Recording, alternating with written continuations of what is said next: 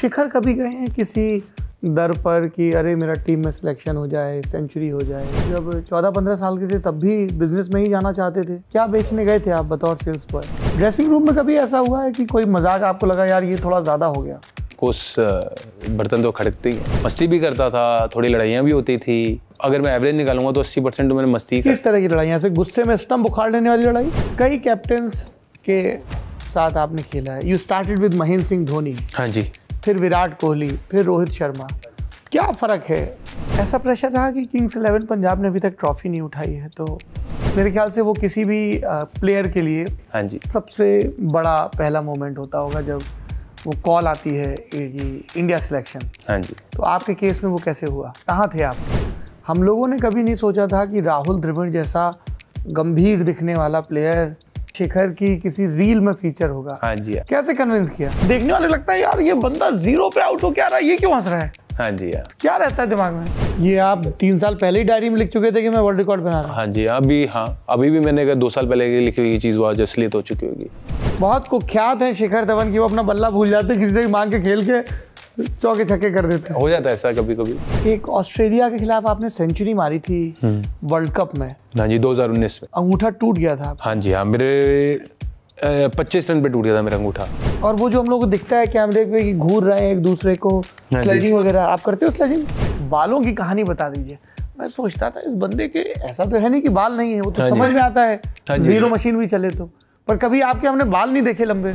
अभी आपका और ऋषभ का एक वीडियो बड़ा वायरल हुआ। हाँ जी हाँ जी हाँ जी। कार बहुत तेज चलाते थे एक और आईसीसी टूर्नामेंट आने वाला है। हाँ जी। World cup are you hopeful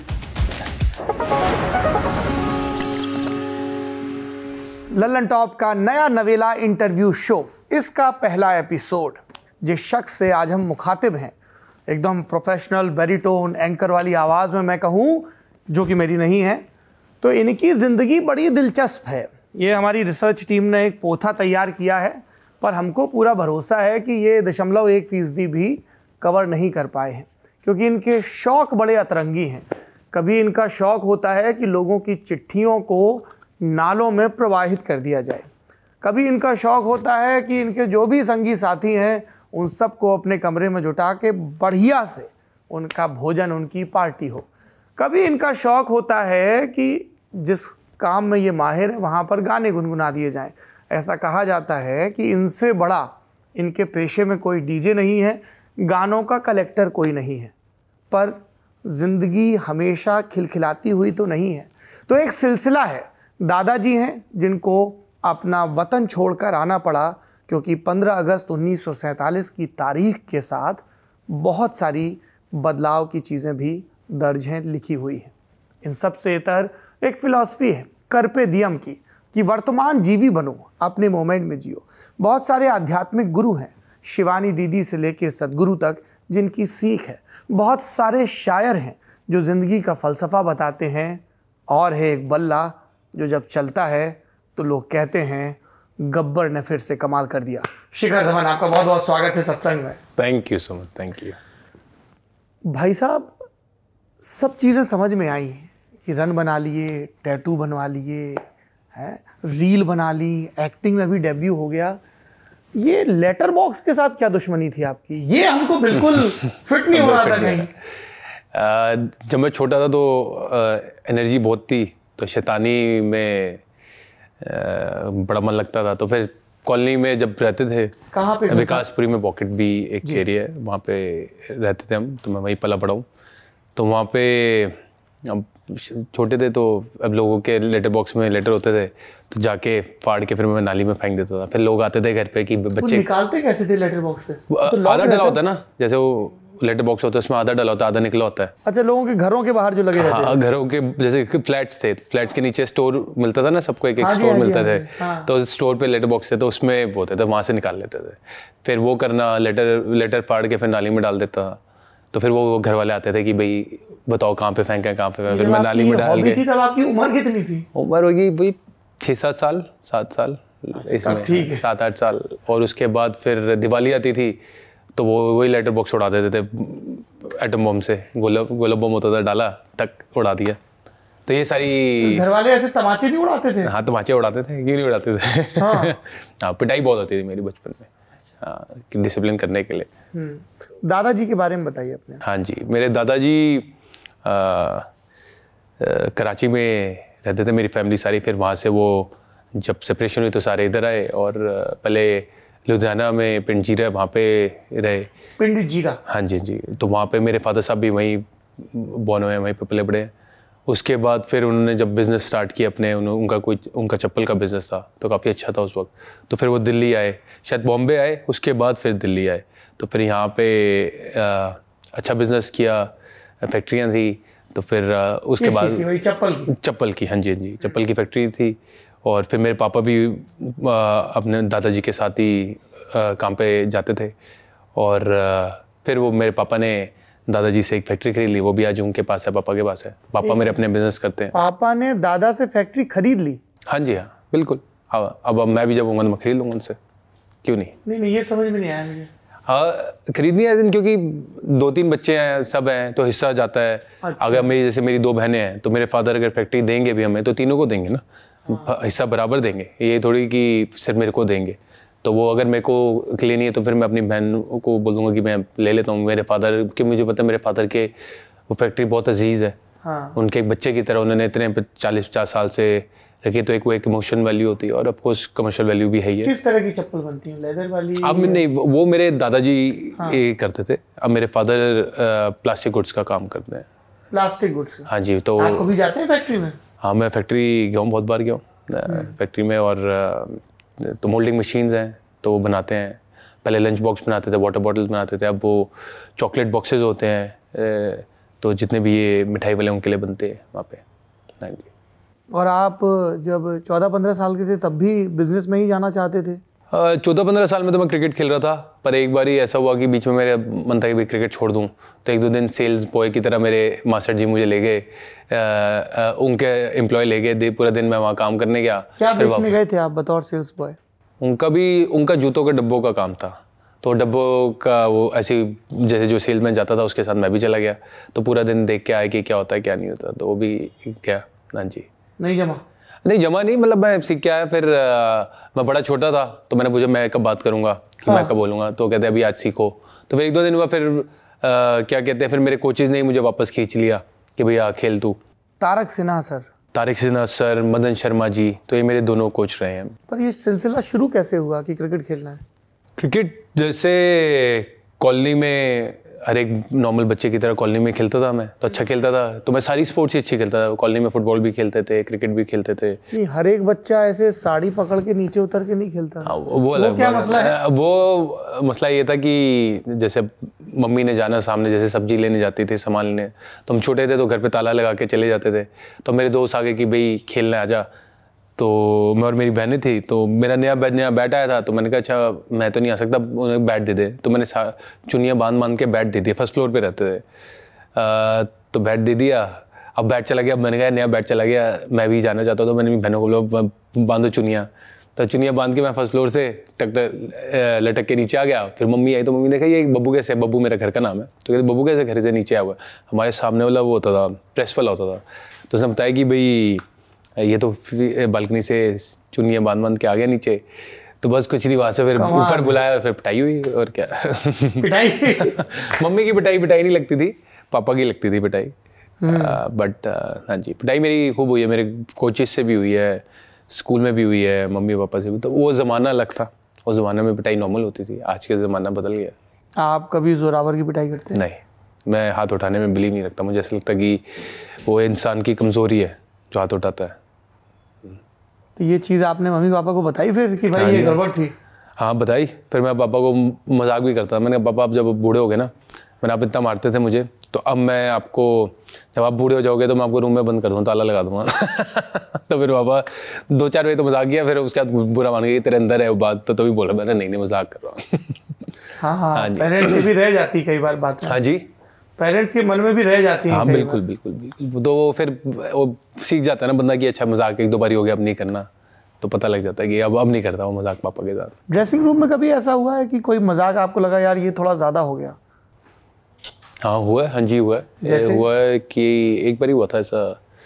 पता नहीं ईशान के साथ हुआ है। ईशान मज़ाक कर रहा था मेरे साथ। तो बार बार बार बार कर रहा था तो मैं एक बार रहा? हाँ पता नहीं हर बात पे जैसे आ, वो कुछ बात बोलो और बात उसका उसको तुनका दे दो उस बात पे या वो कर दो तो वह वैसे तो फिर फिर मैं एकदम गर्म हो गया था। उसके बाद फिर ठीक हो गए। अब देखिए क्रिकेट टीम में भी जैसे परिवार की तरह रहते हैं सब तो जब 200 दिन 220 दिन साथ में तो ऑफ़ कोर्स बर्तन तो खड़कते ही हैं। वो कोई बड़ी बात नहीं which is normal but with age with time बंदा सीखना शुरू हो जाता है कि ये सारी चीज़ें नॉर्मल है कोई जो आज मुझे जो चीज़ दस साल पहले बड़ी लगती होगी आज वो मुझे बड़ी नहीं लगती सब बंदा कहता है ऐसा यार चल ठीक है जाने दे। ठंडा हो जाता है ना इंसान। जवानी का उबाल अपना होता है मेचोरिटी अलग चीज़ होती है। हम जब यहाँ आ रहे थे हाँ जी। तो एक स्पोर्ट्स जर्नलिस्ट से हमने पूछा आपके बारे में तो वो यही बोले बोले बदल गया है बिल्कुल शिखर। मैंने कहा कैसे बदल गया है? बताओ भाई साहब। बोले अब तो वो सूफी हो गया है बिल्कुल। एकदम उसका गुस्सा उस्सा अब तो वो ज्ञान ध्यान की बातें करता है। ऐसी है क्या बात? हाँ जी हाँ जी हाँ। बिल्कुल बिल्कुल। मैं ज्ञान बहुत सुनता हूँ तो उससे मेरी लाइफ में काफ़ी बदलाव आया और मैं बहुत खुश और सुकून में रहता हूँ अपनी लाइफ में। तो वो मेरे लिए सबसे ज़्यादा ज़रूरी है। किसको सुनते हैं? मैं शिवानी दीदी को सुनता हूँ ब्रह्मा कुमारी गौर गोपाल दास जी सदगुरु जी ओशो इन सबको सुनता हूँ मैं। तो ये कैसे सिलसिला शुरू हुआ? सिलसिला जैसे अब जब क्रिकेट खेलते रहते रहते थे तो अब इंडियन टीम में थे तो इंडियन टीम में ऐसा भी वक्त आया बड़ी बार की भी पता था यार कि अच्छा नहीं किया तो बाहर हो जाएँगे। तो एक फियर रहता रहता था और फिर डेस्परेशन होगी क्योंकि इंडियन टीम में रहने की वैल्यू बहुत ज़्यादा है। एज अ किड भी बचपन में जब क्रिकेट खेलते थे तो यही सपना रहता था ना कि इंडियन टीम के लिए खेलेंगे। अब वो जब सपना पूरा हो गया जब चल भी रहा है सपना तो वो एक वो होता है यार कि यार यहाँ से जाना नहीं। तो बंदा पकड़ने को देखता उस गद्दी को जगह को। तो उसमें जब मैं वो पकड़ रहा था तो मैं मुझे पता था कि अगर मैं ये मैच में अच्छा नहीं करूँगा तो मैं बाहर हो जाऊँगा। तो मैं बहुत मेहनत कर रहा था बहुत मेहनत कर रहा था और हुआ नहीं मैं अच्छा नहीं कर पाया मैं बाहर हो गया। तो फिर मैं बैठा हुआ था मेरे को मैंने रियलाइज़ किया कि जितने भी मैंने जैसे सपने लिए हैं अभी तक काफ़ी सारे हद से ज़्यादा सपने मेरे पूरे हुए हैं। तो फिर भी अभी क्योंकि जब डिस्परेट हो जाता है बंदा थोड़ा क्रिप करता है थोड़ा खुश नहीं रहता। मैंने कहा इतना करने के बाद भी अगर खुशी नहीं है तो फिर क्या फ़ायदा? तो फिर वहाँ से मैंने अपने आप में बदलाव लाना शुरू किया। फिर उसके किसी दोस्त ने सजेस्ट किया कि इनको सुनो या कैसे हो? आई फील कि एक कुदरती भी था अंदर से। मेरी मम्मा हमेशा मुझे बचपन से ही गुरुद्वारे साहब ले जाना मंदिर ले जाना। तो मैं गुरुद्वारे साहब बहुत क्यों? और मेरी मम्मा हमेशा मुझे नहीं ये कहती थी कि भी कोई नहीं। बड़ी कॉमन सी कोई नहीं, अगर नहीं हुआ सिलेक्शन कोई बात नहीं, इसी में अच्छा कोई नहीं, हो जाएगा ठीक, बढ़िया। तो कोई नहीं ने मेरे को बहुत सपोर्ट किया उस दो वर्ड ने, और आई फील कि और उस वक्त मैं मैरिड भी था तो तब मेरी एक्स वाइफ जो है उन्होंने भी, वो भी उसके अंदर स्पिरिचुअलिटी के अंदर तो उन्होंने भी फिर साथ साथ शुरू हो गए देखना। तो फिर वहाँ से मेरे को जो चीज़ जब मुझे समझ लगी मेरे को मैं को, कोई भी बात तभी अपनाता हूँ जब मुझे उसकी समझ लगती है। नहीं तो अपनाऊँगा नहीं। किसी के कहने से शुरू नहीं करेंगे। हाँ, किसी के कहने से मतलब अगर आप मुझे कोई चीज़ बताओगे मैं सुनूँगा लेकिन अगर जब तक मुझे वो सेंस नहीं करेगी मैं तब तक उसको वो नहीं करूँगा। इम्प्लीमेंट नहीं करूँगा अपने में। मेरे को समझ आनी चाहिए कि हाँ ये बात करने लॉजिक है उसमें। तो वो फिर ज्ञान सुनना शुरू हो गया लाइफ में। फिर चीज़ें बदलती गई। फिर अब अब किसी चीज़ का मुझे ज़्यादा फ़र्क नहीं पड़ता।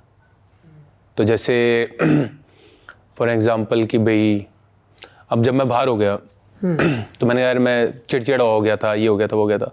तो मैंने अब अब इंडियन टीम ने आना होगा तो खुद चल के आएगी, मैं नहीं जाऊँगा इस बारी। तो ऐसा ही हुआ। वो खुद आए सिलेक्टर आए, उन्होंने बोला कि आपको चैंपियंस ट्रॉफी के लिए जाना है। मैंने कहा अच्छा ठीक है, चलेंगे। तब मैं अच्छा अपने डोमेस्टिक क्रिकेट खेल रहा था।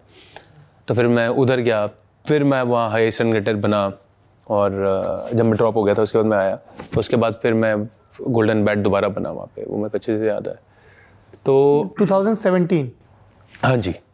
हाँ उसके बीच में दौरान मैं थोड़ा ड्रॉप हो गया था बीच में। और फिर जर्नी का भी अपना मज़ा है। मतलब वो नहीं होंगे तो फिर उसका उस चीज़ का मज़ा क्या उस वक्त बंदा फील करता है। अब अब नहीं फील होता मुझे वो चीज़। अब जैसे जैसे अभी मैं टीम में नहीं हूँ तो फिर मेरा मैं मेरे को बुरा नहीं फील होता है या वो नहीं होता ज़्यादा। क्योंकि मेरी सोच अलग हो चुकी है। सुनील गावस्कर एक बार किसी से बात कर रहे थे तो आपका और महेंद्र सिंह धोनी का ज़िक्र आया। हाँ जी। तो बात ये हुई कि ये इतने कमाल के प्लेयर्स हैं पर इन लोगों को जब टीम में कम करना है तो इनको टेस्ट मैच लॉन्ग फॉर्मेट खेलना चाहिए। शिखर धवन के बारे में बार बार लोगों ने ये कहा कि वो अब लॉन्ग फॉर्मेट नहीं खेल रहे हैं जबकि दुनिया ने ये नाम रजिस्टर किया क्योंकि मोहाली में एक टेस्ट मैच होता है आप डेब्यू करते हैं और धज्जियाँ उड़ा देते हैं। हाँ जी। है ना? आज तक हिंदुस्तान में किसी ने डे वन पे लंच के पहले सेंचुरी कंप्लीट नहीं की। डेब्यू में 137 का गुंडप्पा विश्वनाथ का रिकॉर्ड था जिसको आपने बड़े मार्जिन से तोड़ दिया। लेकिन आज की तारीख में कहा जाता है कि शिखर धवन रणजी चल रहा है अभी दिल्ली का मैच चल रहा है नहीं खेल रहे हैं। हाँ जी। आप इस क्रिटिसिज्म को कैसे लेते हैं? मैं तो पहले सुनता ही नहीं इन चीज़ों को। तो मैं ध्यान नहीं देता और मेरे को पता है कि भाई मेरा टेस्ट करियर नहीं है अब इतना। अब हर एक उसकी क्या कहते हैं एक हर एक टेम्परामेंट हाँ जी। टेम्परामेंट नहीं नहीं टेम्परामेंट नहीं। मतलब जैसे मैं टेस्टिंग में नहीं हूँ दो तीन साल से नहीं हूँ। हाँ। एक मेरा एज फैक्टर भी आ रहा है एज अ क्रिकेटर एक एज फैक्टर भी होता है ना एक स्पोर्ट्समैन की लाइफ अलग होती है। अब जैसे वो है तो वो नए लड़कों में इन्वेस्ट ज़्यादा होएगा तो मेरे पे नहीं होगा। तो मैं जब मेरे को पता है खेलना ही नहीं है वो चीज़ तो मैं खेल के करूँगा क्या? तो मैं अपने शरीर को आराम दूँगा, मैं अपने आप को फ्रेश रखूँगा। जैसे मैं वनडे खेल रहा था और टी ट्वेंटी खेल रहा था तो मैं डोमेस्टिक के वनडे खेला टी ट्वेंटी खेला। मेरे को डेज़ खेलने की ज़रूरत नहीं है। अगर मेरे को खुद के शौक के लिए स्टेट के लिए खेलना तो एक चीज़ है। जो चीज़ मैं सोलह, सत्रह साल से, सत्रह, अठारह साल से खेल रहा हूँ और मुझे पता मेरा टेस्टिंग में नहीं आना तो मैं क्यों जाऊँ? एक शिखर ऐसा रहता होगा कि मतलब एक बड़ा चैलेंज जैसे शाहरुख खान ने एक चीज़, एक बार ये एक दफ़ा बातचीत में कहा था कि एक चीज़ तो जो डेविड लेटरमैन वाले शो में उन्होंने कही थी कि I serve the myth called Shahrukh Khan. हाँ जी। है ना कि लोगों के दिमाग में भी ऐसा करेगा इंडस्ट्री है बहुत सारे लोग आप और रोज़ सुबह उठ के अपने आप को मोटिवेट करना कि किसी दिन आपका मन है कि पड़े रहें किसी दिन कुछ और मन है तो आपका वो मैकेनिज़्म क्या रहता है? मेरा मैकेनिज्म यही रहता है कि ऑफ़ कोर्स एक डिसिप्लिन तो चाहिए जैसे अब मेरा मोटिवेशन है कि भाई आईपीएल आ रहा है तो उसके हाँ लिए तैयारी करनी है। तो मुझे पता है यार कि कर रहे हैं आप। हाँ जी कप्तानी कर रहा हूँ मैं पंजाब के लिए। तो मेरे को पता है कि उसके लिए मेरे को अपनी फिटनेस बरकरार रखनी है। तो उसकी तैयारी मेरी आज ही से शुरू है और मुझे दिन के दो तीन घंटे दिन होते हैं मैं निकाल लेता हूँ। तो वो करता हूँ और उसके बाद मेरे जो बाकी काम होते हैं वो करता हूँ। तो आई फील कि आपको अगर प्यार है अपने काम से पैशन है तो बंदा मेहनत तो अपने आप ही करता है। वो आपको अंदर से वो झील अपने आप ही मेहनत कराती है। तो वो कोई भी आपको ये पता होना चाहिए कि यार मेरे लिए मैं इस चीज़ में कोई काम करने में मज़ा आता है। अब मुझे ट्रेनिंग करने में मज़ा आता है मेरे को भागने में मज़ा आता है मुझे बैटिंग करने में मज़ा आता है। तो फिर प्लान प्लान कर लेते हैं सारा। किस तरह की रहती है आपकी फिटनेस फिटनेस स्प्रिंटिंग करते हैं। हाँ जी जैसे अभी अभी जो मेरा शेड्यूल चल रहा है तीन हफ़्ते में तीन दिन जिम होता है। अच्छा। दो दिन रनिंग होती है। दो दिन मेरी स्किल प्रैक्टिस होती है। तो जिस दिन मैं रनिंग करने जाता हूँ उसी दिन मैं ग्राउंड पे चला जाता हूँ। वहीं पे तीन चार घंटे बिता के कहाँ प्रैक्टिस करते हैं? यहाँ जैसे यहाँ गुड़गांव में ग्राउंड है यहाँ चला गया। यहाँ पे हो गया मेरी कैडवीज है यहाँ पे तो वहाँ कर लिए और कहीं भी चले जाते तो यहाँ पे तो कहीं भी चले जाए सब अपने ही है। ये होता क्या है? मैं बताऊँ आपको भाई साहब कि आपके लिए जो चीज़ नॉर्मल है कि मैंने ग्राउंड जाके प्रैक्टिस कर ली। क्रिकेट देखने पढ़ने वालों को बड़ी क्यूरियोसिटी होती है कि अच्छा जब शिखर धवन प्रैक्टिस करने जाते हैं तो बॉलर कहाँ से आते हैं? हैं कौन सा ग्राउंड सेलेक्ट करते हैं? कितनी देर प्रैक्टिस करते हैं? तो क्या कोई कोच वगैरह है अकेडमी कैसा क्या है? हाँ को कोचेज़ वगैरह भी होते हैं। जैसे अब इधर तो जो यहाँ के क्योंकि जो कोचेज़ अभी वो भी मेरी उम्र के हैं या मेरे सीनियर भी रहे हैं मेरे बड़े। जब मैं छोटा था मैं उनके पास जाता था। अब जैसे कि यहाँ पे मैं गुड़गांव में जाता हूँ तो हरीश भी अभी है पुरु भाई भी है। पुरु भाई मेरे रंजी में सीनियर थे। अच्छा। तो वो भी हैं। तो उनके साथ मैं जाके अपनी प्रैक्टिस कर लेता हूँ। तो कोचिंग मतलब डिस्कशन हो जाती है कि बैटिंग कैसी हो रही है, कैसी नहीं। और बाकी बॉलर्स जैसे लड़के होते हैं कोचेज होते हैं, वो अरेंज कर देते हैं कि भाई भैया आ रहे हैं तो भाई बैटिंग करनी है, करानी है तो आ जाते हैं सारे। एक दिन पहले बता देते हैं ताकि पिच तैयार हो जाए अच्छा रहे। तो उन्हें पता होता है कि भाई मोस्टली मैं ट्यूजडे थर्स जाऊँगा, क्योंकि वीकेंड पे यहाँ पे ग्राउंड सारे बिज़ी होते हैं। कॉर्पोरेट सारे कॉर्पोरेट के लोग मैचेस खेलते हैं तो बहुत अच्छा कल्चर है यहाँ पे। हाँ जी हाँ, हाँ तो अब जैसे अभी है अब मैं अगले महीने में अभी से मेरे को पता है कि अगले महीने में बैंगलोर चला जाऊँगा दस दिन के लिए वहाँ ट्रेनिंग करूँगा एन सी ए में? हाँ जी। अच्छा। तो वहाँ के पिचेज अलग है तो वहाँ पे बाउंस अलग है यहाँ पे बाउंस नहीं इतना। तो मैं दस दिन के लिए वहाँ चला जाऊँगा प्रैक्टिस क्या सिस्टम होता है एनसीए में जैसे जाने के लिए क्या आपको इन्फॉर्म करना पड़ेगा वो बताएँगे रोस्टर हाँ जी हाँ मैं मतलब मैं कॉन्ट्रैक्टेड प्लेयर में तो मैं कभी भी जा सकता हूँ वहाँ ट्रेनिंग के लिए। अच्छा। तो मैं फिर वहाँ चला जाऊँगा और फिर वहाँ ट्रेनिंग करूँगा अपना जाके। अभी ये होता है कि इस स्टेज पे आके मैं अपना घर पे रहना ज़्यादा इन्जॉय करता हूँ। इतने दस बारह साल से मेंटली सही करता आया हूँ। रहना ज़रूरी है। हाँ जी हाँ मेंटली मेंटली तो कहीं पे भी रख दो तो भी मेंटली सही रहूँगा उसमें मेरे को कोई फ़र्क नहीं पड़ता। बट ये होता है कि भाई मेरे घर का आराम है मेरे घर का एक सिस्टम चल रहा है अच्छा तो यहाँ पे भी जाऊँगा अब दस पंद्रह दिन वहाँ लगाऊँगा ताकि जो मेरे को बाउंस से पिच पे तैयारी करनी है वो वहाँ की हो जाएगी। यहाँ पे वापस यहाँ पे इतना बाउंस नहीं होता। तो उसके बाद जब तक आई लगा तब तक मैं पूरा तगड़े घोड़े की तरह तैयार तैयार होकर खड़ा मिलूँगा आपको। आपको हॉर्स राइडिंग पसंद है? हाँ जी हॉर्स राइडिंग पसंद है बिल्कुल। कितने घोड़े हैं आपके पास?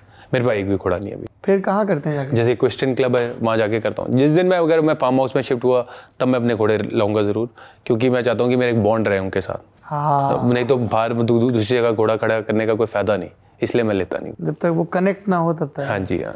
तो कब शिफ्ट हो रहा है फार्म हाउस जब मालिक की मेरे हो तब हो जाएँगे। पर प्लानिंग तो शुरू कर दी होगी। प्लानिंग मतलब मेरा ऐसा रहता है कि जैसे भी मैं कोई सपना लेता हूँ तो लेता हूँ फील करता हूँ उसे इन्जॉय करता हूँ। फिर मुझे होता है कि जब मालिक ने बख्शना होगा अपने आप बख्श देंगे। तो फिर वो अपने आप चीज़ चल के आ जाएगी जब आनी होगी। तो ये आपके घर में जो पेंटिंग लगी हुई है हॉर्स वाली इसी वजह से है कि आपको हॉर्स राइडिंग पसंद है? हाँ जी या हाँ। किसी वास्तु एक्सपर्ट ने बताया नहीं नहीं ये मेरा फ्रेंड है विलास नायक। उन्होंने मुझे गिफ्ट करी है। तो मैंने उन्हें बोला था उन्होंने बनाई थी ये पेंटिंग तो मुझे वो पेंटिंग बड़ी अच्छी लगी। थी तो मेरे को घोड़े ही अच्छे लगते हैं तो फिर मैंने ये अभी अभी कल ही कल ही लगी ये पेंटिंग कल परसों। हाँ अच्छा। हाँ। तो वास्तु के नहीं वास्तु के उससे वास्तु की उससे भी वो सात घोड़ों की होती है सफ़ेद घोड़े होते हैं जिसमें। देखिए क्या कमाल जानकारी। नहीं वा- वास्तु बिल्कुल वास्तु अपनी जगह। क्यों होते हैं वो सात घोड़े? क्या है उसके वो उसका की एनर्जी सही आए उनकी एक ये भी दिशा होता है कि बाहर की तरफ़ जाना चाहिए। विंडो की तरफ़ पता नहीं कुछ अच्छा होता है बाहर की तरफ़ जाना हाँ। मेरे को आइडिया नहीं पूरा पर मुझे पता है कि वो सात घोड़ों की जो पेंटिंग होती है वाइट की वो बड़ी चलती है। तो आपके घर के लिए कौन सिलेक्ट करता है? जैसे ये साधु की बड़ी दिलचस्प पेंटिंग है। बहुत बेफिक्र बहुत खुश। हाँ जी हाँ जी हाँ बिल्कुल बिल्कुल। एक हाथ में चिलम है खिलखिला रहा है बिल्कुल। बेफिक्र बादशाह। बेफिक्र बिल्कुल है ना? मलंग। मलंग मलंग है हाँ जी हाँ बिल्कुल ये सारी पेंटिंग मैंने चूज़ करी है। हाँ। हाँ जी ये होगी ये लेडी की होगी अभी ये घोड़ों की आई है। ये लेडी की बताइए तो तो कतई रोमांटिक पेंटिंग हाँ। है जी, सेंचुअस इज़ द वर्ड इंसान के अंदर सारे रंग होने चाहिए। तो अ, बिल्कुल बहुत सुंदर है और जब देखी एक बारी में तो एक बारी में ही एक्सपेक्टर नज़र आया इस पेंटिंग में। तो मैंने कहा ये ये होनी चाहिए और मेरे घर के जो मेरे जो लड़के काम घर पे भी हैं स्टाफ मेरा उनको भी बड़ी पसंद है। तो कहा भैया ये तो रखनी पड़ेगा चीज़ अच्छा स्टाफ को भी पसंद आई सबको पसंद है सबको पसंद आई। ले चलो। हाँ जी हाँ। और ये जो पीछे तो हमारा दिल नहीं भरा इस पेंटिंग से जब बदल जाएगा तो फिर पेंटिंग बदल देंगे। अच्छा जी। और ये पीछे होगी राधा कृष्ण राधा हाँ जी राधा कृष्ण जी की पेंटिंग होगी। तो वो भी अच्छी है वो भी बहुत सुंदर है बहुत सूदिंग है वो वाली पेंटिंग जब मैं देख देखी बहुत तो। धार्मिक व्यक्ति हैं शिखर क्योंकि हम आपके घर में दाखिल हुए गुड़गांव के तो सामने देवी माँ की मूर्ति रखी हाँ हुई जी है हाँ। जी हाँ जी। फिर भगवान बुद्ध और सब मूर्तियाँ वगैरह। हाँ जी हाँ जी। हाँ बिल्कुल देखिए भगवान हम जो पले बड़े भी है जिस कल्चर में हम आए तो उसमें भगवान जी का तो अनेक रूप हैं। तो भगवान जी के नेचर का या कुछ भी सुपर पावर कहो सुपर पावर तो है ही है।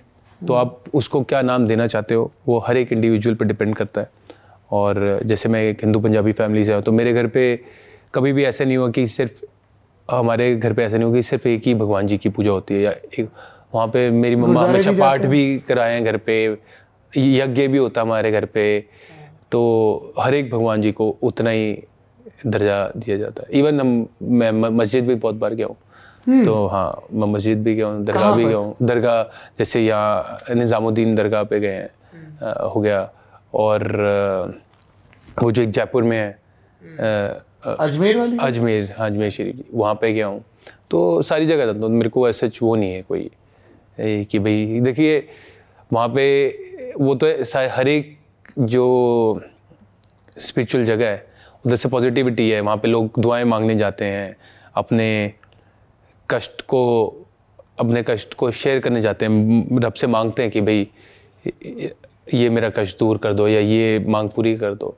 तो लो, लोग दुआएँ लेके आते हैं एक अच्छे उससे आते हैं। तो वो उधर जाके बंदा एनर्जाइज तो होता ही और जिसका जिससे कनेक्ट बैठ बैठ जाए वही उसके लिए वो है। शिखर कभी गए हैं किसी दर पर कि अरे मेरा टीम में सिलेक्शन हो जाए सेंचुरी हो जाए बस हाँ जी जब छोटा था जैसे बंगला साहब में बहुत जाता था। हाँ। तो अ, जाता था माँगता था भगवान जी से बहुत। पर अब मेरी वो सोच बदल गई है उस चीज़ पे। क्या है अब सोच? अब अब माँगता नहीं मैं। अब मैं शुक्राना अदा करता हूँ। कि जो मैं मेरे को इतना कुछ दिया भगवान ने तो मैं उसका बहुत शुक्राना अदा करता हूँ क्योंकि अ, अ, सही तरीके से मांगना ना भी ज़रूरी है। मांगना एज इन अब जैसे मैं लॉ ऑफ़ अट्रैक्शन में बहुत बिलीव रखता हूँ तो संकल्प से सिद्धि जैसे संकल्प से सिद्धि कैसे करी जाती है? थोड़ा इसको डिटेल में बताएँ शिखर।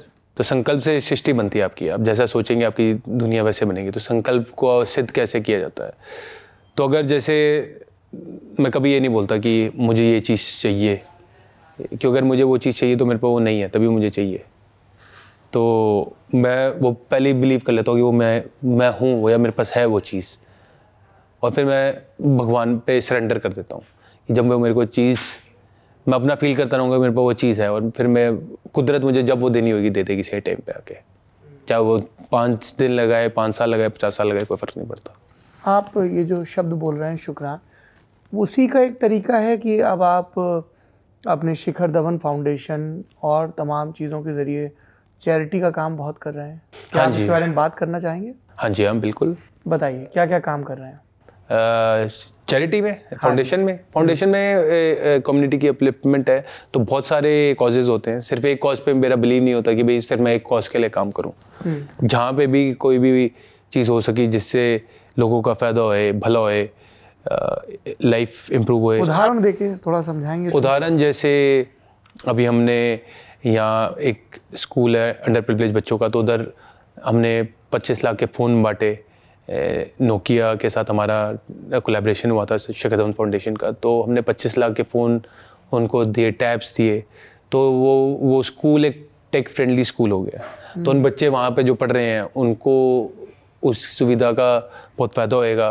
और उससे वो और आगे बढ़ेंगे। तो वैसे ही अब दूसरे जगह और जाएँगे। अब जैसे फिर हमने रियलाइज़ किया कि फ़ोन से ज़्यादा पैड ज़रूरी है पैड टाइप जैसे होता है ना क्या क्या पैड्स तो उससे क्या होता है कि क्योंकि टीचर जब पढ़ाएगी उन्हें तो जब अगर एक स्कूल में पाँच टैब भी गए तो पूरा स्कूल एनेबल्ड हो जाता है। अ, बात करते हैं आप इन बच्चों से? हाँ जी हाँ बिल्कुल बात करता हूँ मिलता हूँ। मेरे घर पे जैसे अभी आप आए वैसे ही एक एनजीओ से स्पेशल केयर बच्चे आए थे स्पेशल किड्स आए थे तो उनके साथ मैंने पूरा वक्त बिताया।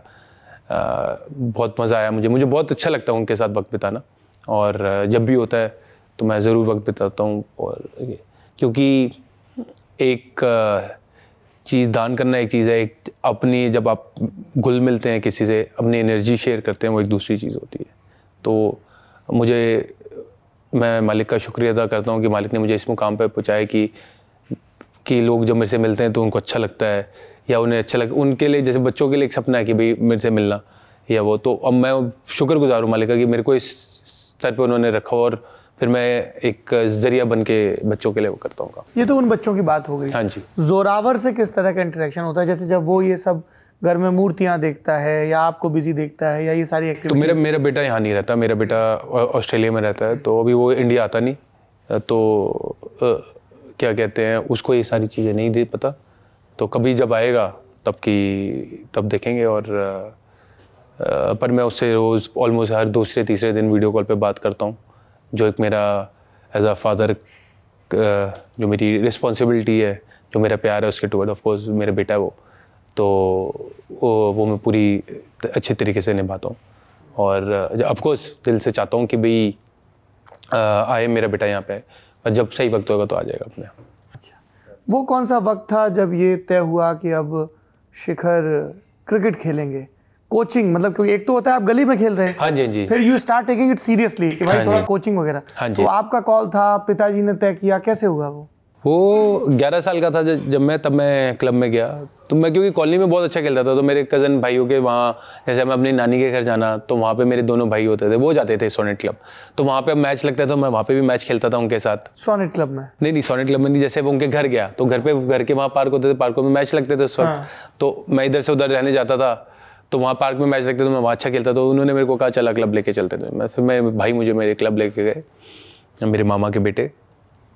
और शुरू में किसी ने टोका नहीं यार सब लोग ऐसे खेलते हैं तू उल्टा खेल रहा है। नहीं नहीं नहीं। वो नेचुरल स्टांस है। आप लिखते भी लेफ़्ट ये ये टोका तब था मैं बचपन में शायद लेफ़्ट से लिखता था तो मेरी टीचर ने माँ पिटाई कर करके ट्विटर ने मेरे को राइट से करा दी। पिटाई की? पता नहीं मैं इतना छोटा मुझे याद है नहीं। मेरे को तो आंटी बताती थी जो जैसे कॉलोनी में पढ़ाने मम्मी के जैसे सामने घर पे ही पढ़ने जाते थे तो वहाँ पे मैं लेफ़्ट से लिखता था तो राइट से करा दिया फिर। तो वो एक चीज़ थी। तो फिर मैं खेलना शुरू हो गया क्लब में। तो तब तारिक सिन्हा सर हमारे कोच होते थे। अब भी अब हाँ जी अब तो अभी पूरे हो गए तारिक सिन्हा सर जी। तो पहले एक साल तो मैं तारिक सिन्हा सर के अंडर रहा। फिर मैं मेरा काम होता था जैसे चाय लाना केतली में जाके साहब चाय वाले से केतली लेके आनी चाय पिलानी सर को। और फिर वापस जब सब चाय पी लेते थे तो थोड़ी चाय बची हुई थी बाद में वापसी हम मुँह लगा के केतली चाय पी के वापस छोड़ के आते थे केतली। अच्छा जी। हाँ पूरा दिन खड़े रहना भागना फील्डिंग करना नेट से बॉल उठा के देना। और फिर शा, शाम को दस मिनट बैटिंग आती थी। तो ये रहता था हमारा। हफ़्ते का दो दिन होती थी प्रैक्टिस तो ये रहता था। ये तब ग्यारह बारह साल के थे? हाँ जी फिर बारह साल में मैं टूर्नामेंट खेला अंडर ट्वेल्व का। आ, तो जब मैं बारह साल का होने वाला था तब। तो फिर उसमें मैं मैन ऑफ़ द टूर्नामेंट बना। उसके बाद फिर वहाँ पे अच्छा किया तो ऐसे और क्लब मैचेस खेलना शुरू तो रूटीन क्या रहता था शिखर? मतलब जब आप लोग ये सब प्रैक्टिस करते हैं स्कूल भी होता है क्योंकि? फिर स्कूल भी होता था। स्कूल में भी फिर जैसे फिर मदन भी हैं मदन शर्मा जी मेरे जो कोच है वो सोनेट क्लब में बच्चों के लिए कोच आ गए। तो हम फिर वहाँ शिफ्ट हो गए।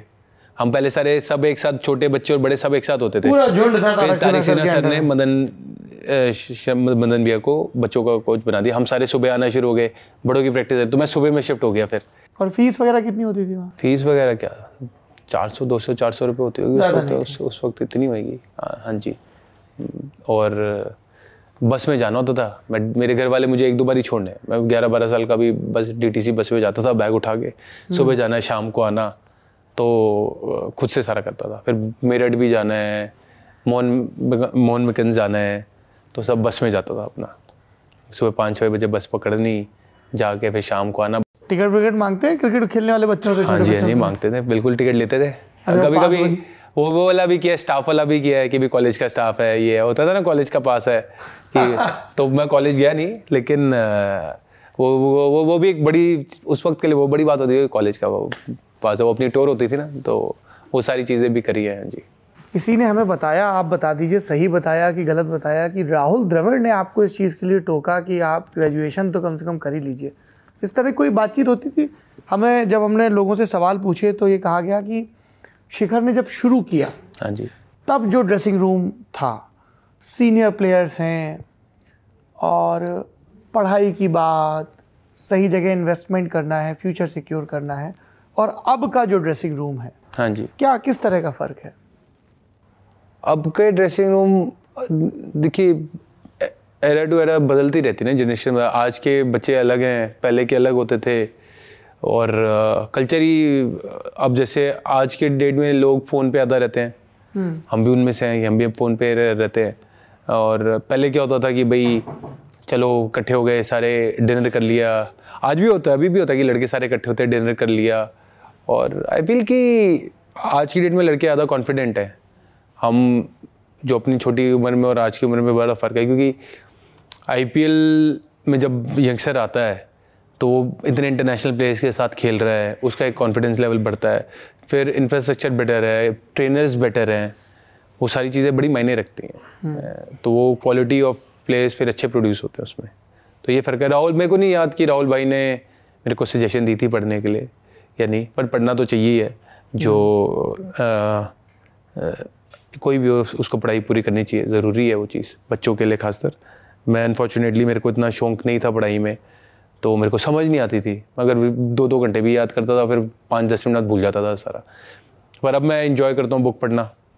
अब बुक पढ़ता हूँ मैं और और यही बच्चों को भी यही मैसेज दूँगा कि सतगुरु की किताब रखी है हाँ जी हाँ जी सतगुरु जी की किताब है बिल्कुल। हम्म, वो भी पढ़नी है मैंने भी मैंने शुरू नहीं करी मेरे को किसी ने गिफ्ट करी पढ़ते हैं शिखर?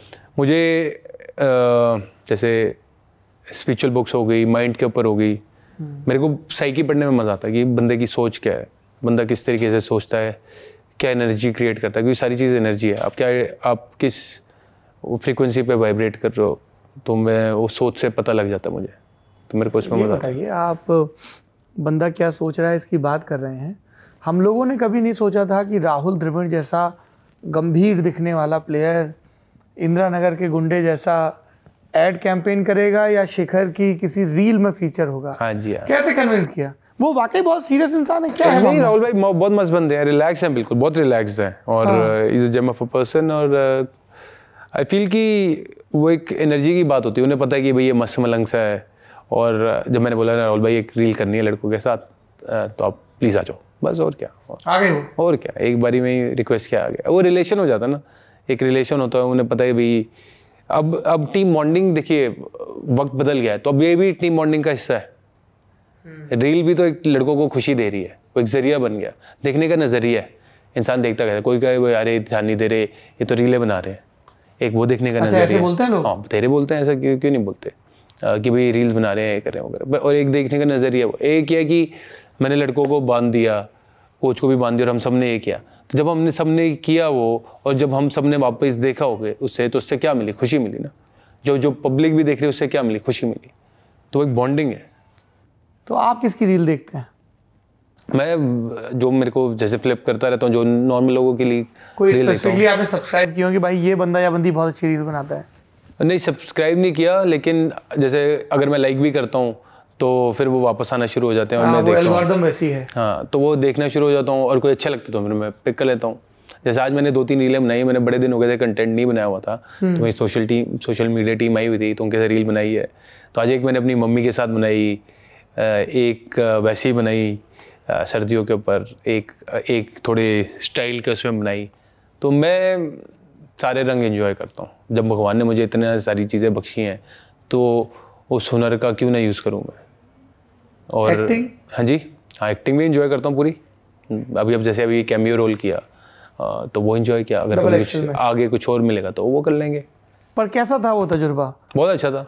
मुझे बड़ा मज़ा आता है तो क्या उन्होंने अप्रोच किया? आपको थोड़ा सरप्राइज़ लगा कि भाई हाँ जी हाँ उन्होंने अप्रोच किया मुझे और हुमा कुरैशी का ब्रदर साकिब उसने हाँ, अप्रोच किया।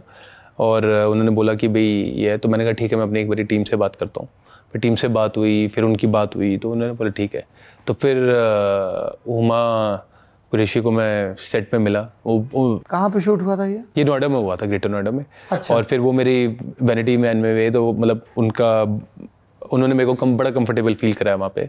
और उसके बाद फिर क्या कहते हैं आठ घंटे शूट चला। थोड़ा दुख दुख था यार पहली बार ये एक्टिंग वाला काम? नहीं, एड तो शूट किए होंगे पहले एड बहुत शूट किया ना दस साल से एड शूट किया है। हाँ और और नहीं धक धक वाला नहीं था क्योंकि मैं बहुत कॉन्फिडेंट बनता हूँ।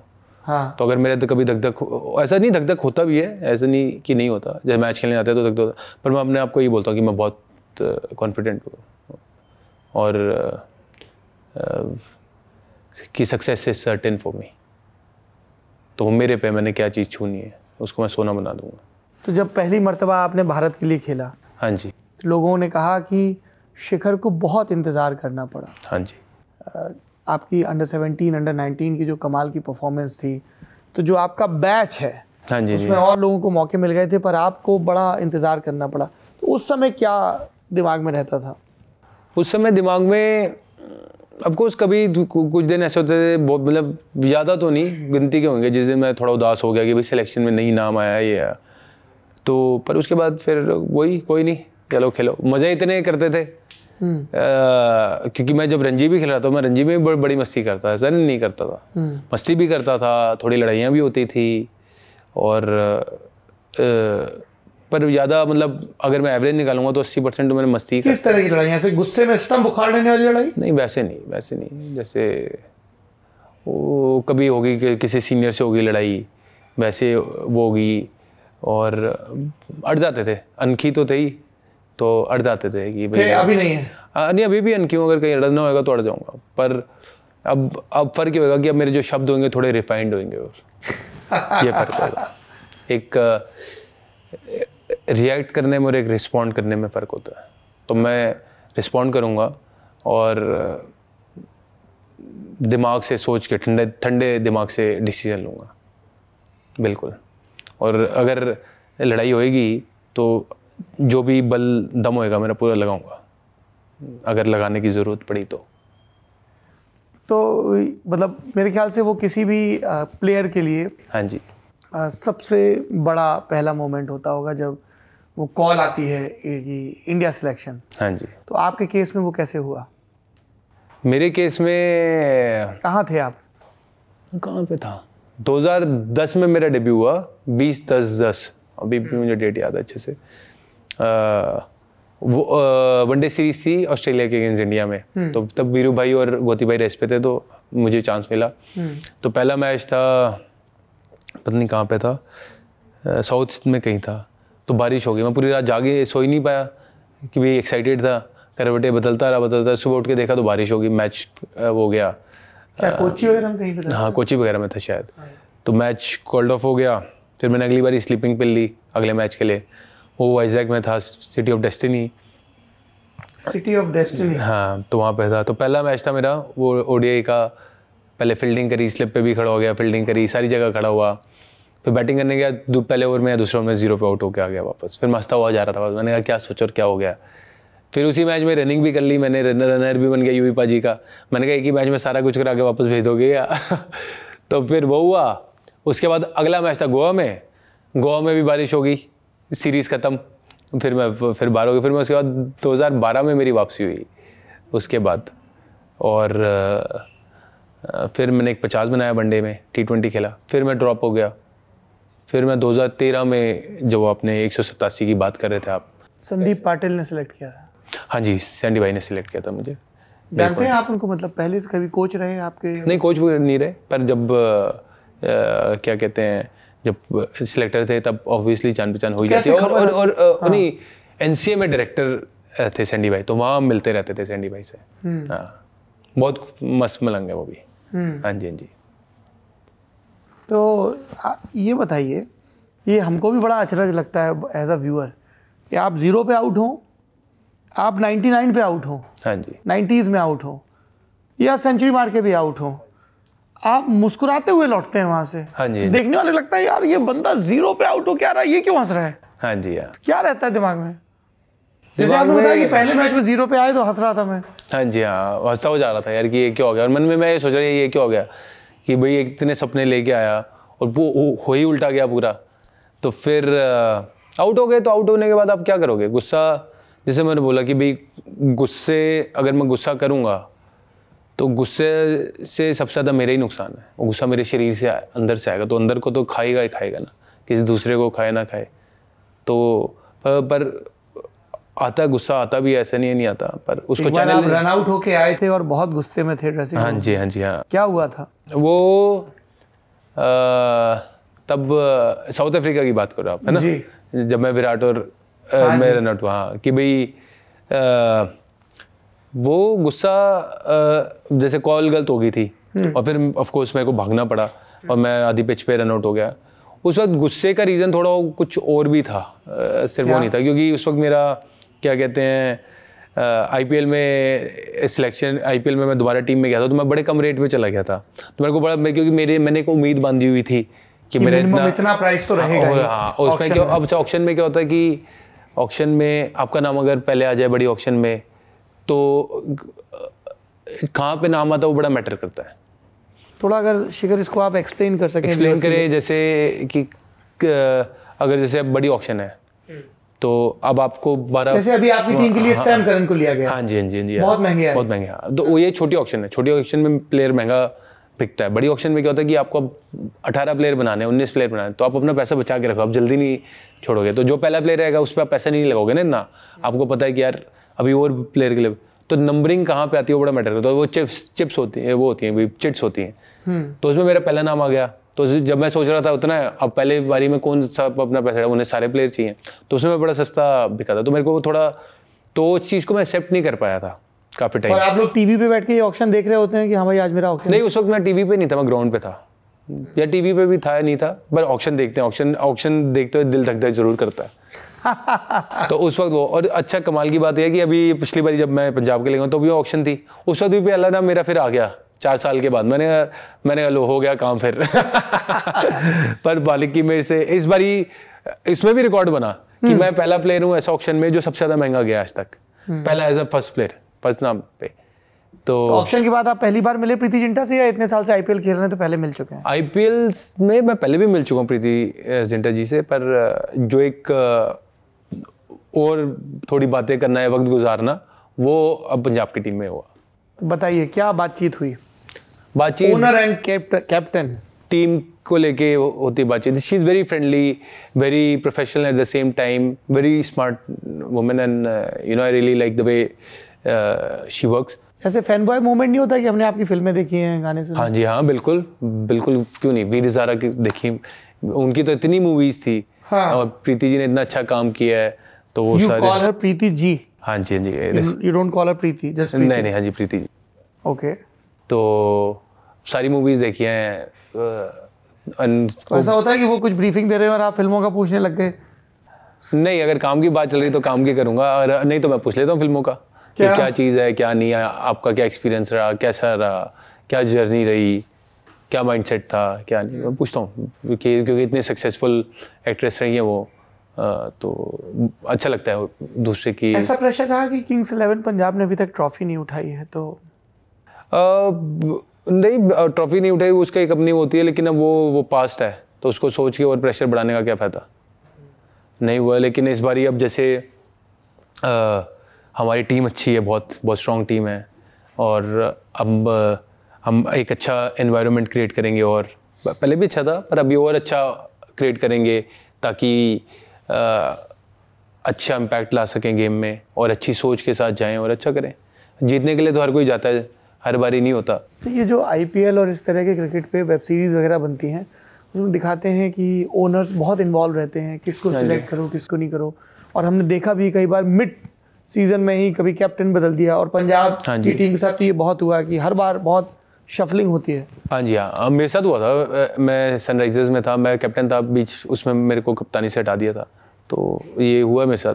कंसल्ट करते हैं बताते हैं या एब्रप्टली अरे उन्होंने बताया था कि हम ये कर रहे हैं तो बताया था। हाँ तो मैंने कहा ठीक है I don't agree with it but अब मैं of course I can not go against with it तो हो गया। तो ये भी ये, ये भी देखा हुआ है। हाँ जी ये भी एक्सपीरियंस लिया हुआ है लाइफ में। हाँ जी। अब मुझे आप मोहाली का तजुर्बा बताइए। हाँ जी। कि आप तो जो आपने बोला आपका फलसफा है कि मैं तो सक्सीड होने के लिए जा रहा हूँ सक्सेसफुल होने के लिए। हाँ जी। तो आपको कब खबर मिली कि आप वीरू पाजी इंजर्ड हैं आपको ओपन करना है? मैं ईरानी ट्रॉफी खेल रहा था या कोई मैच खेल रहा था तो उसमें मैंने पहली इनिंग में सत्तर अस्सी बनाए थे।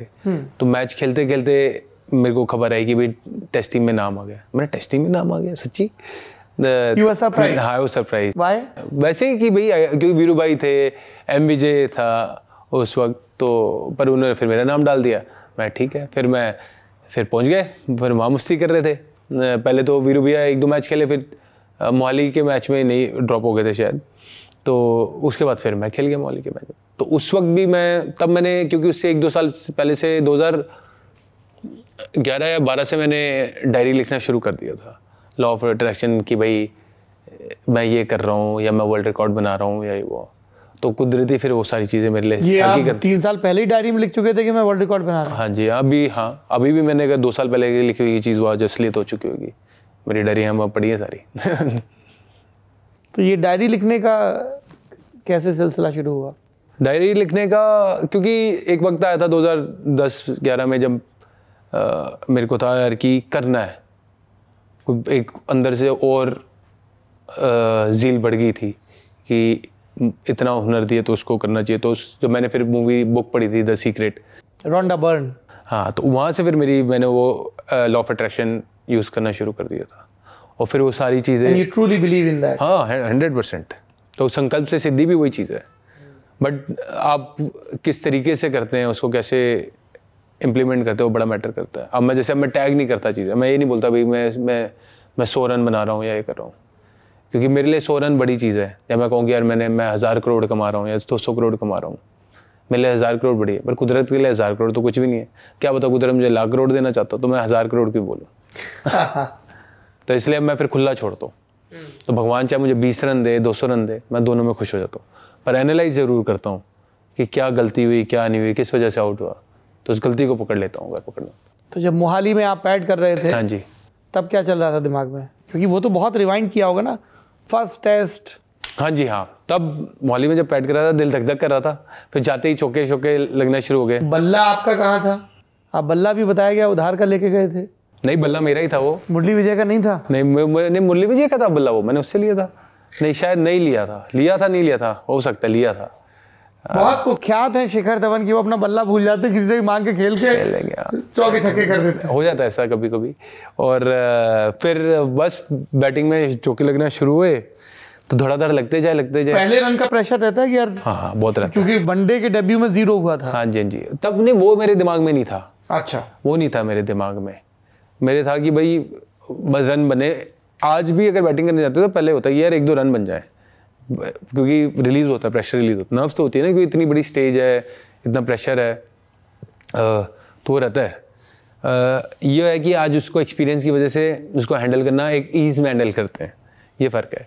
तो तब वो था और रन बनी जाए अब चौके पे चौके जाई जाए जाए। मैंने कहा यार भाई मतलब आप मार रहे थे इसलिए जा रहे थे मैं मैं कह रहा मैं मार रहा था पर मेरे दिमाग में यार कि भाई टेस्ट चल रहा है तू इतनी तेज क्यों खेल रहा है? भाई आउट हो जाएगा कुछ हो जाएगा। हाँ। तो और बल्ला जा चली जाए तो और मैं जैसे दिमाग अब जैसे तीस पैंतीस रन बनते मैं कोई नहीं आराम से खेलते हैं। दिमाग और शरीर सुने ना शरीर मारी जाए तो एक बार ऐसा हुआ कैच आसपास से गई तो मेरे को समझ में आ गई बल्ला रुक नहीं रहा आज मैंने मार। अच्छा और नॉन स्ट्राइकर एंड पे मुरली विजय थे? हाँ नॉन सेकंड तो उनसे क्या बातचीत हो रही थी? क्योंकि वो तो बहुत कन्वेंशनली हाँ, टेस्ट के हिसाब से खेलते हैं। वो उससे बात यही हो रही थी कि वो इज़ लाइक कीप एंजॉइंग अच्छा। और just you playing really well तो मैं ठीक है। तो फिर मेरे को रियलाइज़ हो चुका था कि यार मेरी ना शरीर रुक नहीं रहा। अब ऐसा होता है प्लेयर्स के साथ कि कभी कभी बल्ला रुकता नहीं हाथ से। तो मैं ठीक है तरीके से मारना बहुत अच्छे आते हैं और बॉल रीड कर पाते हैं। हाँ जी, हाँ। ऐसा कुछ? वैसा कुछ और एक फ्लो भी चलना शुरू हो जाता है बहुत है तो फिर मैंने कहा भाई इसी फ्लो में खेलता रहा फिर देखी जाएगी। तो खेलता रहा। वो अपने आप ही बन गए अपने आप मतलब वर्ल्ड कप बन वर्ल्ड रिकॉर्ड बन गया। मुझे नहीं पता था कि भाई इतनी बॉलों पे वर्ल्ड रिकॉर्ड है या नहीं है। मेरे को नहीं आइडिया था उस चीज़ का। हाँ। फिर वो वर्ल्ड रिकॉर्ड बन गया। जी। पर बहुत सुंदर बैटिंग हुई थी। वो तो मेरी one of the best batting में काउंट करता हूँ। वो फिर कई दो चार इनिंग ऐसी है जो मैं उनको बहुत मेरे अज़ीज़ हैं क्योंकि मैंने टूटे हाथ से उसमें रन बनाए थे। एक ऑस्ट्रेलिया के खिलाफ आपने सेंचुरी मारी थी हम्म। वर्ल्ड कप में। हाँ जी 2019 में। 19 में। हाँ जी जी। अंगूठा टूट गया था। हाँ जी हाँ मेरे पच्चीस रन पे टूट गया था मेरा अंगूठा। तो डेढ़ सौ की स्पीड में बॉल इधर आके लगी ऐसे लगी तो यहाँ क्रैक आ गया। पैट कमिंस की बॉल हाँ यहाँ यहाँ क्रैक आ गया था। तो जैसे लगी मेरे को पता लग गया कि भाई बहुत गंदा पेन हुआ होगा मतलब ग्लव्स उतारती तो हाँ मतलब मेरे मेरे को आठ दस फ्रैक्चर हो चुके हैं हाथों में तो मेरे को पता था कि जब टूट जाता हाथ तो मेरे को पता लग जाता है कि टूट गया ये। इतना आइडिया लग जाता ना। You make it sound so normal कि अरे हाँ आठ दस हुए हैं तो। हाँ देखो अगर ये ये देखो ये उंगली टूटी हुई है ये उंगली टूटी हुई है तो ये तो नॉर्मल है ये तो चलता रहता है। तो लग गई बॉल अब मुझे पता लग गया टूट गया अंगूठा।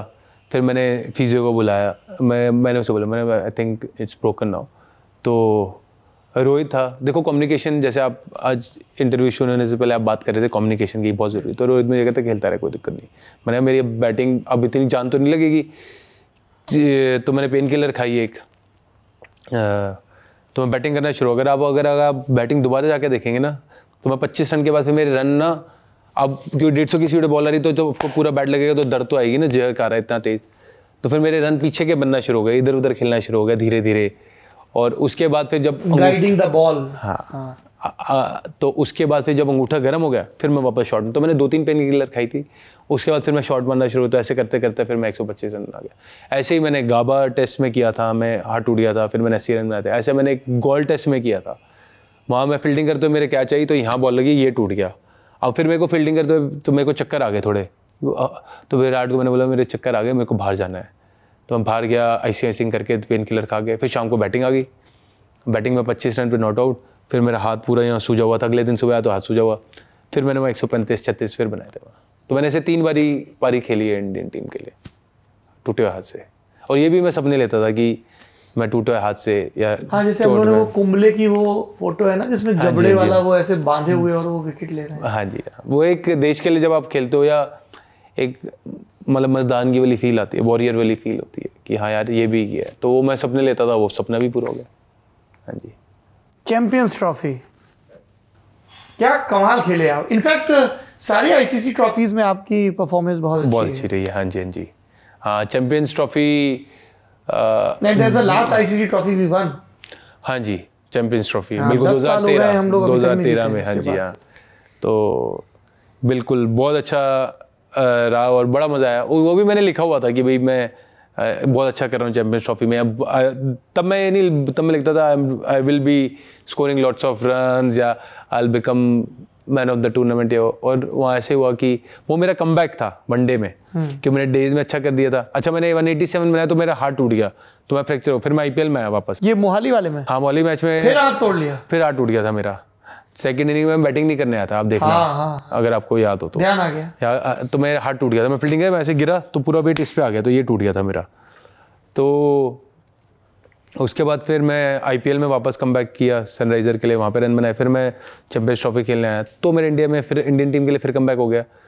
और फिर वहाँ पे मैंने पहले मैच में सेंचुरी बनाती थी साउथ अफ्रीका के अगेंस्ट कार्डिफ में।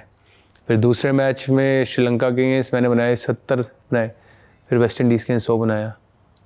अरे वो तो बहुत एकदम जैसे आप बोले थे ना मोहाली का कि शरीर चल ही रहा था। कार्डिफ वाला हाँ कार्डिफ कार्डिफ वाली अलग थी क्योंकि पहले दस ओवर बड़ा बॉल मूव हो रहा था। हाँ। तो दस ओवर में हमारे चालीस पैंतालीस रन पे नो लॉस था। उसके बाद फिर मारना शुरू किया। तो मेरी तो मेरी गेम भी एग्रेसिव है ही है। तो फिर वहाँ से फिर मारते मारते रन बन गए। वो भी कम बैक मार मार के भूत बना दिया। हाँ साउथ अफ्रीका को वो ठीक ठाक मैंने मारा है पेला है। ऐसा लगता है कि जैसे कनेक्ट हो रही बॉल तो बॉलर के उसमें डर वो पड़ पाते हैं कि अच्छा अब ये घबरा रहा है बॉलर हाँ जी हाँ। पढ़ लेते हैं। दिमाग में घुस जाते हैं बॉलर के। अगर मुझे कुछ बॉलर को कराना होगा मैं उसके दिमाग में घुस के उसको वो कराऊँगा। तो ये भी करते हैं। ये भी एक आर्ट है। और वो जो हम लोग को दिखता है कैमरे पे कि घूर रहे हैं एक दूसरे को हाँ स्लेजिंग वगैरह आप करते हो स्लेजिंग नहीं मैं नहीं करता स्लेजिंग पर अगर कोई मेरे को जैसे तंग करता है तो फिर तरीका ढूंढ लेते हैं करने का तंग करते हैं। ऑस्ट्रेलिया वालों के हाँ? हाँ, ऑस्ट्रेलिया के। वॉटसन के साथ हुआ था एक बारी। वॉटसन ने बॉल डाली मुझे यहाँ पे पेट में मारा। ये बॉल ना के पेट पे लगी तो मैं तो कहता ओ you enjoying the pain yeah mate this और दैट तो मैं बैटिंग कर रहा था तो मैंने कुछ बोला नहीं। मैंने गरमा अभी गरमाहट करने का कोई फ़ायदा नहीं। हम्म। फिर उसकी ना थोड़ी हैमस्ट्रिंग खिंच गई। तो वो बाहर आ गया फील्डिंग से। तो जब वो बैटिंग करने आया तो किसी ने शॉट मारी और रनिंग एंड में। तो मैंने डाइव मारी और मैं उठ के ना मैं लगड़ाना शुरू हो गया ऐसे।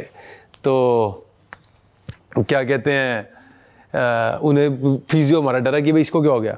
पर मैं उसकी एक्टिंग उतार रहा था। और फिर वो खुंदक आ गया मेरे से कि भाई तू मेरी चोट की एक्टिंग उतार रहे हो। मैंने कहा चोट की क्या? तो क्या बोला वो? कोई बल्ला दिखा रहा था मुझे। तो फिर फिर मैं उसको यूँ यूँ कर रहा था। मैंने तो एक सुंदर तो इतना सुंदर लड़की की तरह सुंदर है तुम। अड़ी वाली बात है। हाँ जी? अड़ गई बात। हट गई हाँ हाँ। जब कुंडिया के कुंडिया के सिंह फंस गए तो फिर फंस गई। फिर नहीं। तो फिर फिर क्या? फिर वो था। उसके बाद फिर फिर मेरे को मैं बाउंड्री पे चला गया। हाँ जी। चले गए या भेज दिए गए? भेज दिया गया। हाँ। कई जगह कवर भी करना पड़ता है। तो शिखर लेकिन एक बैटर के तौर पे तो ये बहुत दिमाग में रखना पड़ता होगा कि ये जो इर्द गिर्द फील्डर्स हैं ये मेरे नर्व्स पे ना आ जाएँ या मेरे दिमाग में ना घुस पाएँ। हाँ जी। तो वो डिफेंस मैकेनिज्म क्या रहता है कि आप ऑस्ट्रेलिया के अगेंस्ट खेल रहे हैं साउथ अफ्रीका को स्लेजिंग चल रही है कोई घूर रहा है कोई देख रहा है बॉडी लैंग्वेज का खेल है क्योंकि गेम तो कई लेवल पे चल रहा होता है ना? बिल्कुल बिल्कुल सारा चलता है।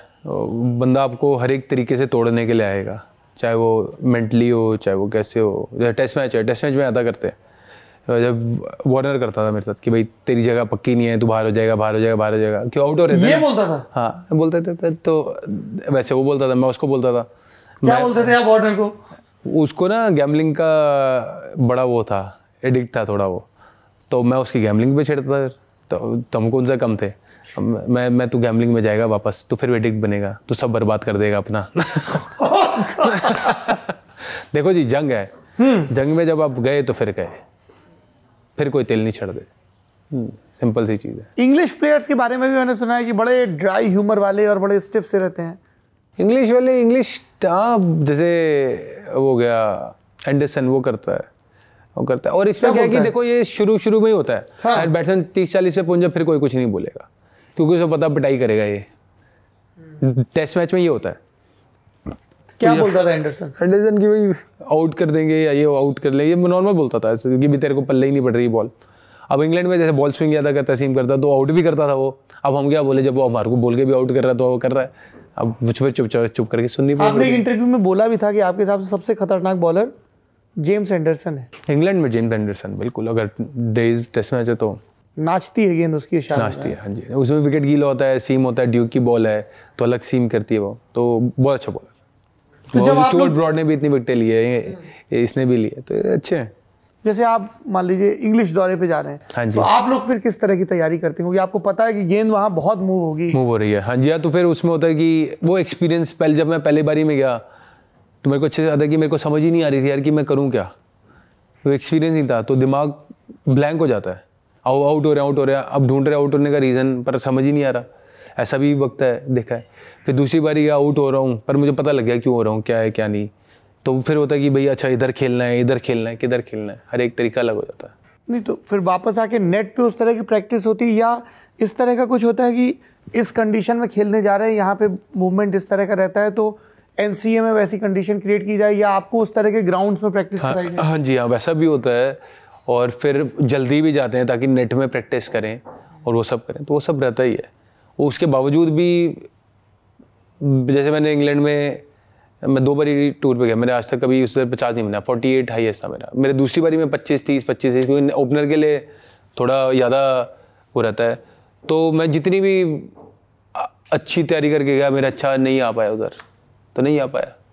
पर चैंपियंस ट्रॉफी तो मेरे ख्याल से इंग्लैंड में ही थी। इंग्लैंड में थी। वनडे की पिचेस अलग होती है डेज़ की पिचेस अलग होती। है। हाँ। मतलब ये बारीकियाँ हैं मतलब ये हाँ। तो बहुत फ़र्क होता है वनडे और इसमें। आईसीसी अगर आप थोड़ा व्यूअर्स को बता पाए? जैसे डेज़ की होगी वो ग्रीन विकेट होगी। कहीं कहीं बहुत बहुत जगह ग्रीन विकेट रहेगी थोड़ी डैम्प रहेगी तो उसमें बॉलर्स के लिए मूवमेंट बड़ी ज़्यादा रहती है। और वनडे में नहीं रहती इतनी क्योंकि वनडे में अगर इतनी रहेगी तो बैट्समैन रन ही नहीं बना सकते। तो पब्लिक को मज़ा भी नहीं आएगा लो पब्लिक को मज़ा भी नहीं आएगा लो स्कोरिंग गेम रहेगा। आईसीसी का टूर्नामेंट होगा तो वो दे मेक श्योर की wickets are good true wickets उसे कहते हैं ट्रू विकेट कि यहाँ दा बॉल ये ना करे वो ना करे। नहीं तो बॉलर खेलने का देंगे?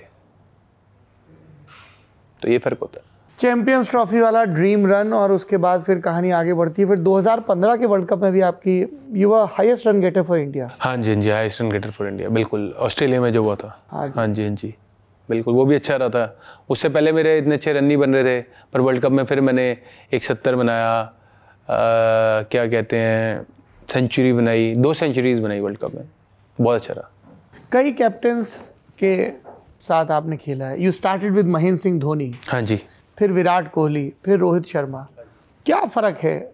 सब अलग अलग करेक्टर्स हैं धोनी भाई बहुत शांत और बिल्कुल शांत रहना और बैक करते थे बड़ा।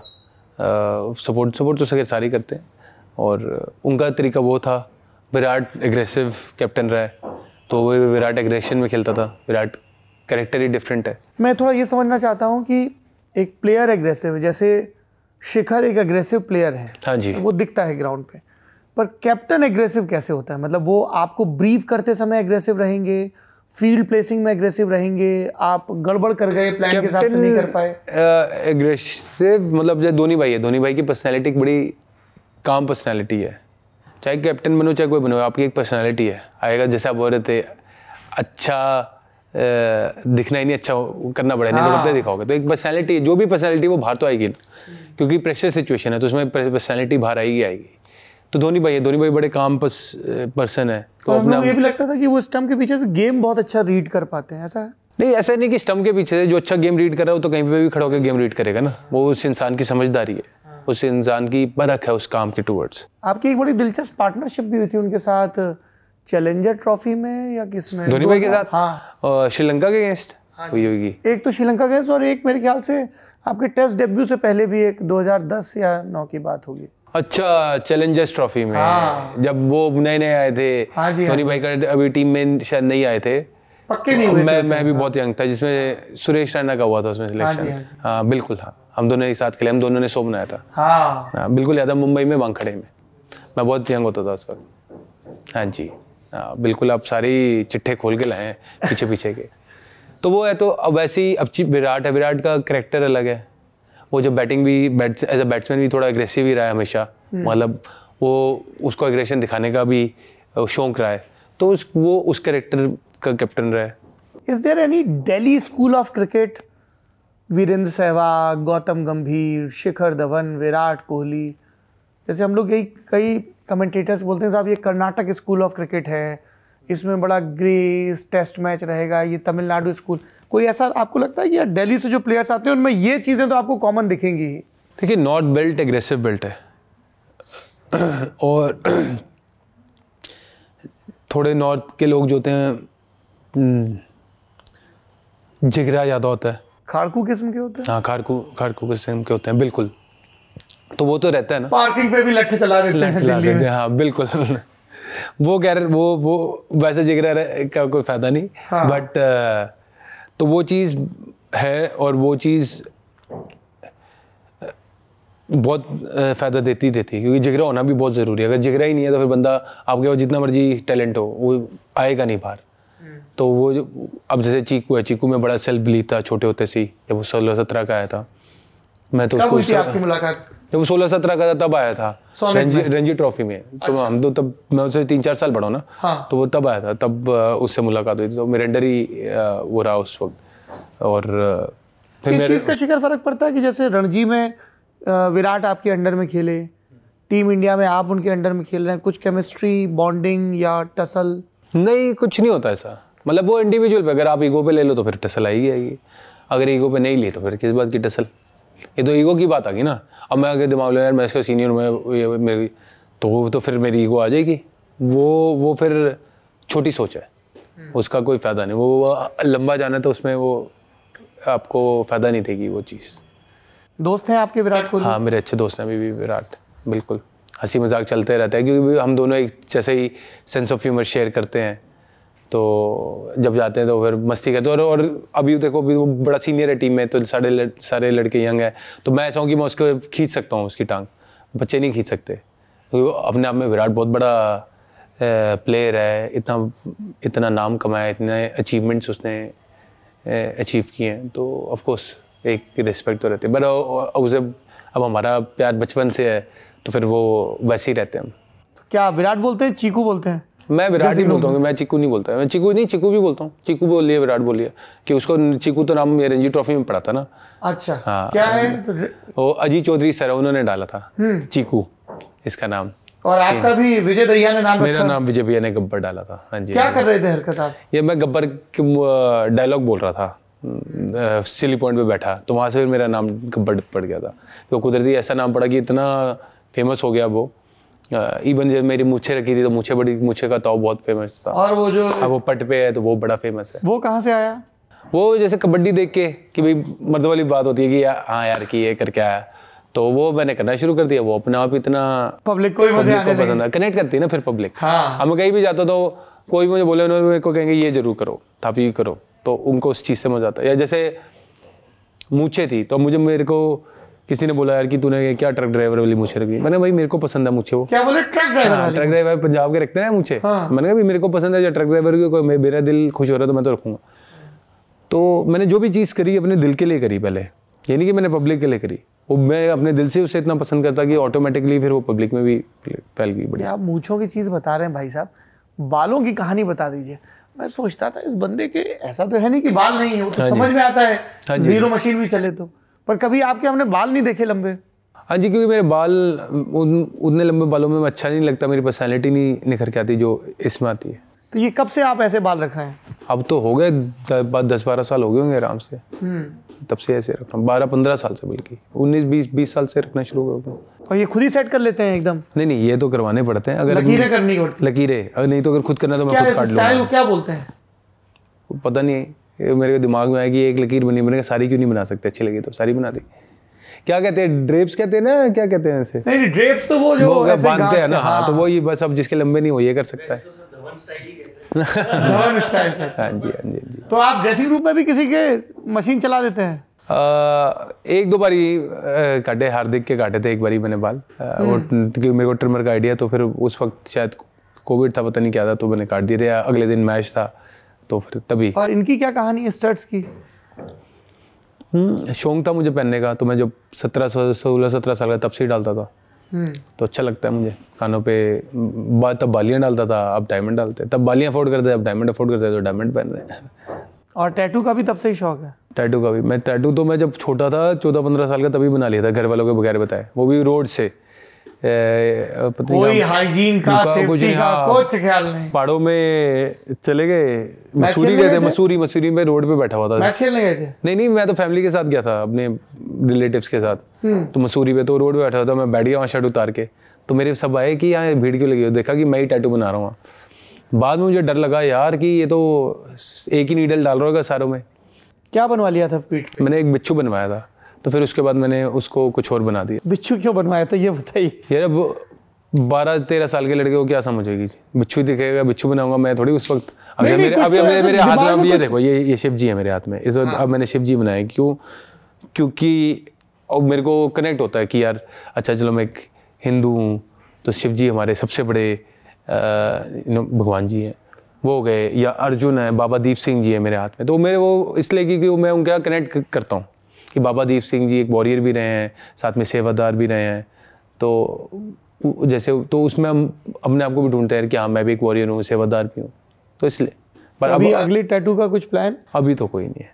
पर ये भूत कब सवार हो जाए पता नहीं लगता। एक बार इंक चलेगी आपके शरीर में तो चलेगी फिर वो आपको कराएगी कराएगी कि दोबारा ये करो वो करो। और होएगा तो बना लेंगे क्या दिक्कत है? एक और आईसीसी टूर्नामेंट आने वाला है। हाँ जी।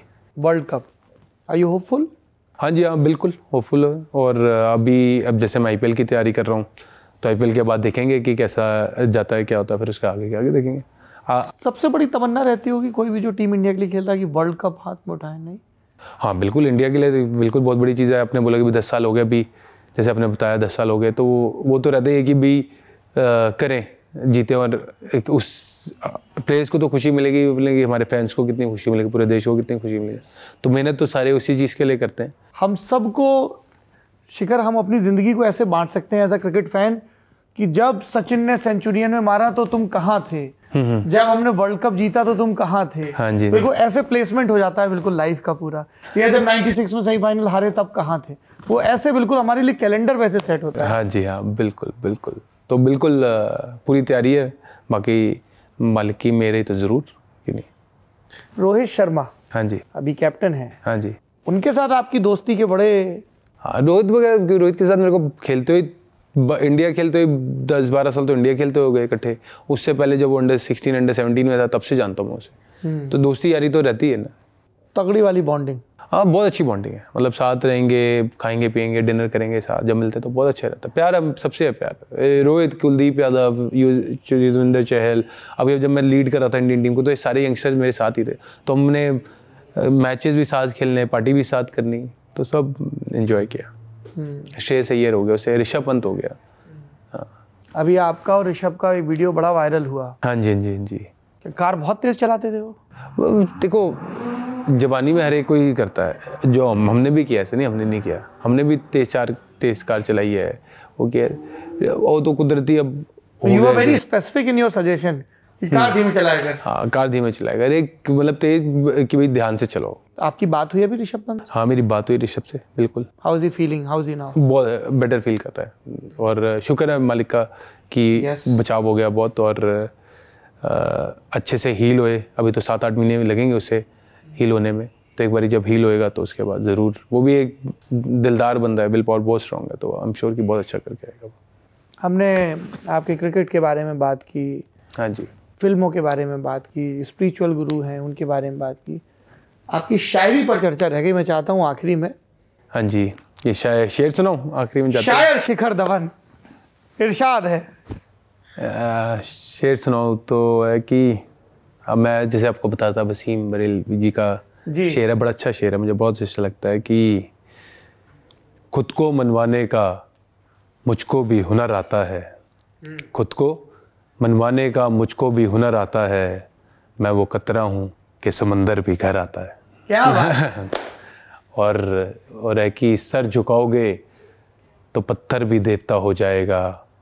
इतना ना चाहो उसे वो बेवफा हो जाएगा। हम दरिया हैं हमें अपना हुनर मालूम है।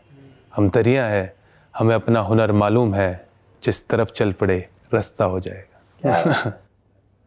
तो ये शेर व शायरी में सिलसिला और दिलचस्पी हालिया है या शुरू से ही थी? मतलब इसको भी चार पाँच साल हो गए। मेरे फादर एक्चुअली मेरे को लगता है इस सारे शौक मेरे को मेरे अपने फादर साहब से हैं। मेरे फादर साहब को शायरी का शौक है जो जो उनका सेंस ऑफ़ ह्यूमर भी मेरे अंदर उनका सेंस ऑफ़ ह्यूमर है बहुत हाजिर जवाब है वो भी।